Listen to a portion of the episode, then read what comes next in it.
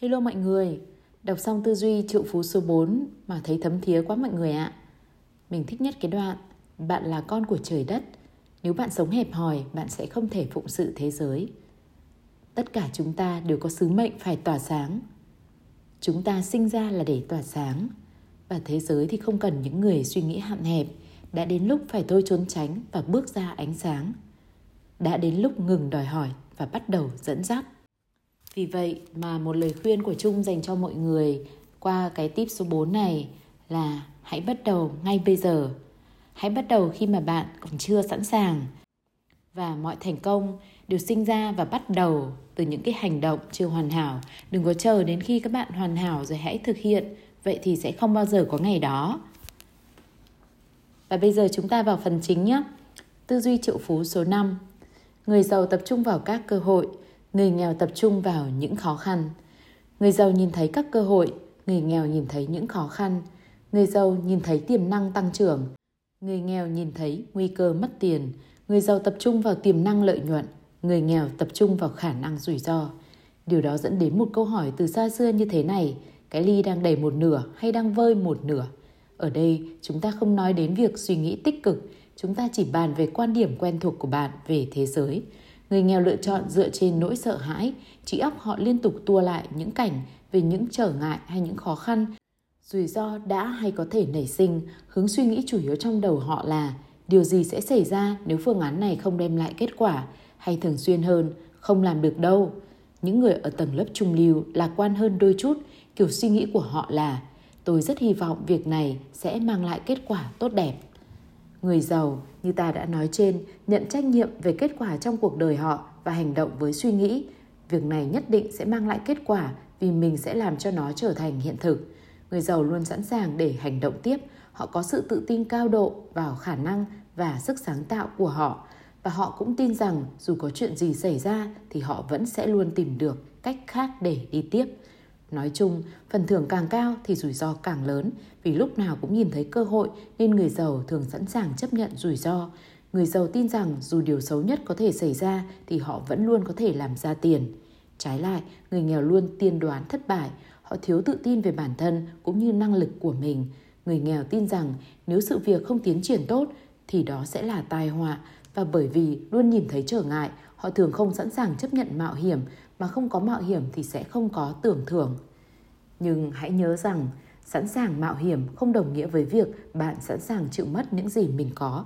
Người giàu chấp nhận những mạo hiểm đã được tính toán, tức là họ nghiên cứu, phân tích và cân nhắc mọi chi tiết liên quan rồi sau đó mới quyết định căn cứ vào những thông tin có kiểm chứng và những sự việc cụ thể.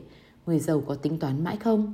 Không, họ làm tất cả những việc này trong khoảng thời gian ngắn nhất rồi tỉnh táo ra quyết định là có nên làm tiếp hay không. Mặc dù người nghèo khẳng định là họ luôn tìm kiếm và nắm bắt cơ hội, nhưng những gì họ làm thường là trì hoãn.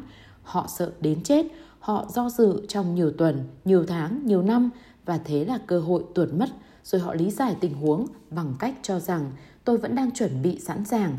Đúng là như thế rồi, nhưng trong khi họ vẫn đang chuẩn bị sẵn sàng, người giàu đã nhanh chóng nhảy vào, nhảy ra và kiếm thêm một khoản hời lớn.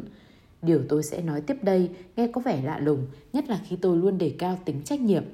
Tuy nhiên, tôi tin rằng có một tác động nhất định của yếu tố mà mọi người vẫn gọi là sự may mắn trong việc làm giàu hoặc với việc trở nên thành công trong bất kỳ lĩnh vực nào.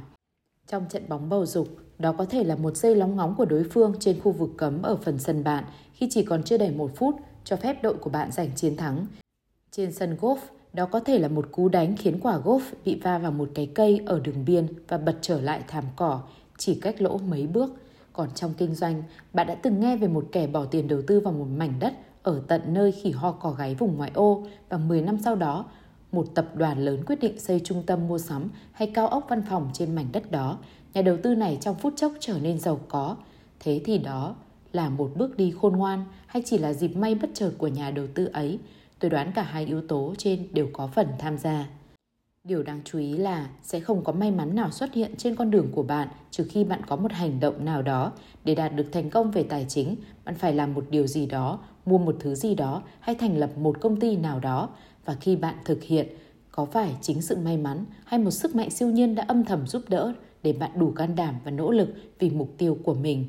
Theo tôi biết, không ai quan tâm xem yếu tố đó chính xác là gì, chỉ biết việc gặp may như thế vẫn xảy ra. Một nguyên tắc quan trọng khác là người giàu chú trọng vào những gì họ muốn, trong khi người nghèo lại tập trung vào những gì họ không muốn. Chúng ta đều biết luật tập trung của vũ trụ cho rằng bạn chú tâm vào điều gì thì điều ấy sẽ phát triển.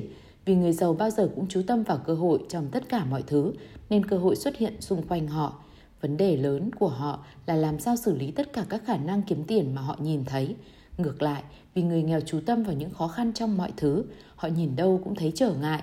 Do đó, vấn đề lớn nhất của họ là xử lý tất cả những trở ngại mà họ nhìn thấy. Chỉ đơn giản vậy thôi, lĩnh vực mà bạn quan tâm sẽ quyết định cái mà bạn tìm thấy trong cuộc sống chú trọng vào các cơ hội và đó sẽ là thứ mà bạn tìm thấy chú trọng vào các chướng ngại thì đó sẽ là cái bạn bắt gặp tôi không muốn nói rằng bạn đừng quan tâm đến những vấn đề. Tất nhiên, bạn phải xử lý các rắc rối ngay từ khi chúng phát sinh.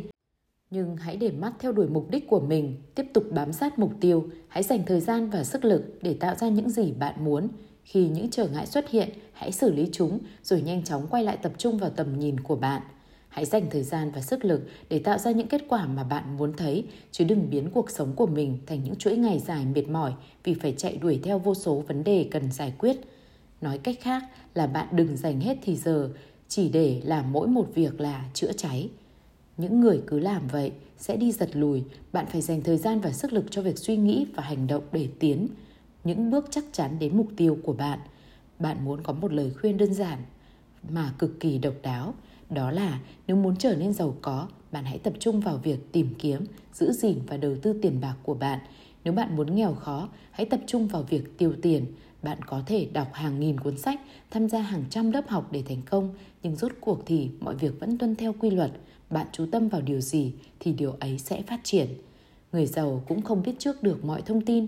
Trong chương trình enlightened worries chiến binh được khai sáng, chúng tôi đào tạo mọi người làm chủ sức mạnh nội tâm và hành động trong mọi tình huống. Trong khóa học đó, chúng tôi dạy nguyên tắc được biết tới với tên Ready, Fire, Aim, nghĩa là chuẩn bị, sẵn sàng, bắn, hiệu chỉnh. Ý chúng tôi là gì? Hãy chuẩn bị tốt nhất trong thời gian ngắn nhất rồi hành động và điều chỉnh dần trong quá trình thực hiện. Bạn tin rằng bạn có thể đoán biết hay cảm nhận tương lai để rồi chuẩn bị cho mọi tình huống và bảo vệ mình khỏi ảnh hưởng tiêu cực của sự việc ấy suy nghĩ đó chỉ là ảo tưởng mà thôi cuộc sống của chúng ta cũng không bao giờ diễn tiến theo một đường thẳng nó chuyển động như một con sông uốn khúc thường thì bạn chỉ có thể nhìn ra chỗ uốn tiếp theo khi đi đến hết khúc uốn hiện nay và khi đó bạn mới có thể trông thấy những gì xa hơn phía trước thế thì bạn hãy mạnh dạn bước vào cuộc chơi với bất cứ thứ gì bạn đang có từ bất kỳ điểm xuất phát nào bạn đang đứng chúng ta gọi sự tham gia này là vào hành lang ví dụ nhiều năm trước, tôi đã lên kế hoạch mở quán cà phê tại Fort Lauderdale, Florida. Tôi nghiên cứu vị trí, thị trường và những trang thiết bị mình cần. Tôi cũng tìm hiểu về các loại bánh, nước, kem, cà phê hiện có bằng cách nếm thử tất cả. Vấn đề đầu tiên lớn đầu tiên mà tôi vấp phải là tôi lên cân vù vù. Tôi ngộ ra rằng việc ăn tất cả những món đó chẳng giúp gì mấy cho mục tiêu mở cửa hàng kia. Thế là tôi tự hỏi, này Half, anh có biết cách tốt nhất để nghiên cứu ngành kinh doanh này là gì không? Rồi tôi nghe cây gã Half này, chắc chắn là người thông minh hơn tôi một chút trả lời. Nếu anh thực sự muốn tìm hiểu một ngành kinh doanh, thì hãy lập tức tiến hành đi thôi. Nhưng anh không nhất thiết phải ôm lấy toàn bộ công việc đáng nguyền rủa đó ngay đâu. Hãy bước vào hành lang của nó bằng cách kiếm một công việc đơn giản trong lĩnh vực đó, như quét dọn nhà hàng hoặc rửa chén đĩa chẳng hạn. Anh sẽ hiểu cặn kẽ mọi sự việc chỉ sau một thời gian ngắn và nó còn đáng giá hơn việc bỏ ra 10 năm chỉ để đứng bên ngoài nghiên cứu như kiểu anh đang làm. Tôi đã nói anh chàng này khôn ngoan hơn tôi nhiều mà. Tôi đã làm theo đúng như vậy. Tôi xin việc tại tiệm bánh Mother's Butler. Tôi ước gì có thể nói cho bạn rằng họ lập tức nhận ra tài năng siêu việt của tôi và cho tôi bắt đầu làm từ vị trí CEO. Nhưng họ đã không nhìn thấy hoặc họ không quan tâm đến kỹ năng điều hành cấp cao của tôi nên tôi đã bắt đầu từ chân sai vặt. Đúng thế, lau sàn nhà và rửa chén đĩa Thật buồn cười, không biết quy luật sức mạnh của mục tiêu có hoạt động không? Bạn có thể nghĩ tôi sẽ rất vất vả và phải nuốt niềm tự trọng của mình để làm việc, nhưng sự thực là tôi đã không nhìn sự việc theo cách đó. Tôi ở đó với sứ mệnh học việc kinh doanh, tôi rất biết ơn vì đã có cơ hội để học bằng vé của người khác và kiếm thêm mấy xu tiền túi để khởi đầu. Trong thời gian làm người phụ việc, tôi đã dành thời gian nói chuyện với quản lý về lời lỗ, xem hộp thư để biết tên các nhà cung cấp, giúp người nướng bánh từ 4 giờ sáng để học và làm quen với thiết bị, gia vị và các sự cố thường xảy ra. Một tuần trôi qua và tôi đoán là tôi đã hoàn thành khá tốt nhiệm vụ khi người quản lý gọi tôi vào văn phòng, mời tôi bánh ngọt và đề nghị thăng chức cho tôi làm thu ngân. Tôi đã suy nghĩ ghê gớm và lâu, chính xác là một phần tỷ giây rồi trả lời cảm ơn nhưng không cảm ơn. Lý do là gì? Đầu tiên, vì tôi không thể học được nhiều khi bị kẹt trong quầy thu ngân. Thứ hai, tôi đã học cái tôi cần học, sứ mệnh đã hoàn thành. Đó là những gì tôi muốn nói với cụm từ vào hành lang. Nó có nghĩa là hãy bắt đầu bằng cách thâm nhập vào lĩnh vực mà bạn muốn thành danh trong tương lai, tận dụng bất kỳ khả năng nào có thể để bắt đầu. Đây là cách tốt nhất để tìm hiểu một nghề kinh doanh mới vì bạn có thể quan sát nó từ bên trong. Bên cạnh đó, bạn còn có cơ hội thiết lập các mối quan hệ cần thiết những mối nối mà bạn không thể tạo ra từ bên ngoài. Ngoài ra, một khi bạn đã ở trong hành lang thì nhiều cánh cửa cơ hội khác có thể mở ra trước mắt bạn, tức là nhờ được tận mắt chứng kiến mọi việc, bạn sẽ có thể khám phá một lĩnh vực nào đó phù hợp với bản thân mà trước đó bạn chưa hề nhận ra. Biết đâu bạn lại phát hiện ra mình không hào hứng với lĩnh vực mà trước đó bạn vẫn tưởng là có. Và ơn trời, bạn sẽ biết điều đó trước khi dấn thân vào quá sâu. Thế điều gì trong những điều trên đã xảy ra với tôi trong thời gian ở tiệm bánh Mother's Butler? Tôi không thể chịu được mùi hay nhìn thấy bóng dáng những cái bánh ngọt. Thứ hai, người nướng bánh nghỉ việc một ngày sau tôi gọi cho tôi và báo rằng anh ấy mới tìm được một loại thiết bị tập thể thao mới dạng đôi giày và muốn biết xem tôi có quan tâm không. Tôi đã kiểm tra và thấy thiết bị đôi giày đó rất tốt nên tôi đã tham gia kinh doanh. Tôi bắt đầu bán những dụng cụ và có hình giày đó cho các cửa hàng thể thao. Tôi để ý rằng các cửa hàng bán lẻ đó đều có chung một đặc điểm, thiết bị luyện tập rất tiêu điều. Đầu óc tôi rung chuông inh ỏi, cơ hội, cơ hội, cơ hội. Thật thú vị khi chuyện lại diễn ra như thế, chính là kinh nghiệm đầu tiên về việc bán thiết bị luyện tập đã dẫn tôi đến việc mở một trong những trung tâm rèn luyện thể hình đầu tiên ở Bắc Mỹ và mang lại cho tôi hàng triệu đô la đầu tiên. Thử nghĩ xem, tất cả những điều này bắt đầu từ việc tôi đi làm chân xe vặt tại tiệm bánh Mother's Butlers. Bài học thật đơn giản, hãy xông vào hành lang, bạn không bao giờ biết cánh cửa nào sẽ mở ra cho bạn. Tôi có một châm ngôn, hành động bao giờ cũng đánh bại bất động. Người giàu luôn bắt tay vào cuộc, họ tin tưởng rằng một khi đã bước vào cuộc chơi, họ có thể đưa ra những quyết định sáng suốt ngay thời điểm hiện tại, sửa chữa và điều chỉnh cánh buồm để con thuyền của mình đi đúng hướng. Trong khi đó, người nghèo không tin tưởng vào chính bản thân hay khả năng của họ. Họ nghĩ rằng muốn thành công thì phải biết trước mọi thứ, mà điều này thì không thể, mà họ cũng không muốn xông vào hành lang. Cuối cùng với quan điểm tích cực, chuẩn bị, sẵn sàng, bắn, điều chỉnh lại, người giàu luôn mạnh dạn hành động và vì vậy thường chiến thắng.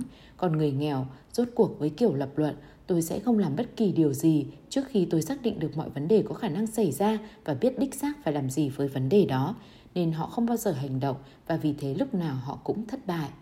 Người giàu nhìn thấy cơ hội, nắm bắt cơ hội đó và trở nên giàu có hơn, còn người nghèo thì sao? Họ vẫn đang chuẩn bị sẵn sàng. Tuyên bố, bạn hãy đặt tay lên ngực và nói, tôi tập trung vào cơ hội thay vì trở ngại, tôi sẵn sàng, tôi bắn, tôi điều chỉnh. Và bạn đặt tay lên trán và nói, tôi có tư duy triệu phú. Những hành động của tư duy triệu phú. Một, nhảy vào cuộc chơi. Hãy cân nhắc tình huống hay dự án mà bạn đang muốn bắt đầu. Hãy tạm thời gạt bỏ khỏi đầu óc những gì bạn đang chờ đợi hay băn khoăn. Hãy bắt đầu ngay bây giờ từ bất kỳ vị trí nào bạn đang đứng với bất cứ cái gì bạn có trong tay. Nếu có thể, trước tiên hãy thực hiện việc ấy trong khi làm việc cho ai đó hoặc với ai đó để học được những điều cốt lõi. Khi đã học xong thì đừng viện cớ trì hoãn gì nữa, hãy xông lên.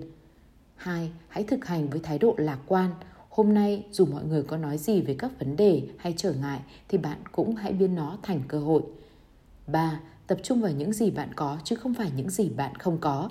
Lập danh sách 10 điều bạn biết ơn trong đời và đọc to nó lên. Sau đó hãy đọc to vào mỗi buổi sáng trong suốt 30 ngày tiếp theo. Nếu bạn không xem trọng những gì mình đang có, bạn sẽ không có thêm bất cứ thứ gì và cũng không cần thêm bất cứ thứ gì nữa. Hết tư duy triệu phú số 5.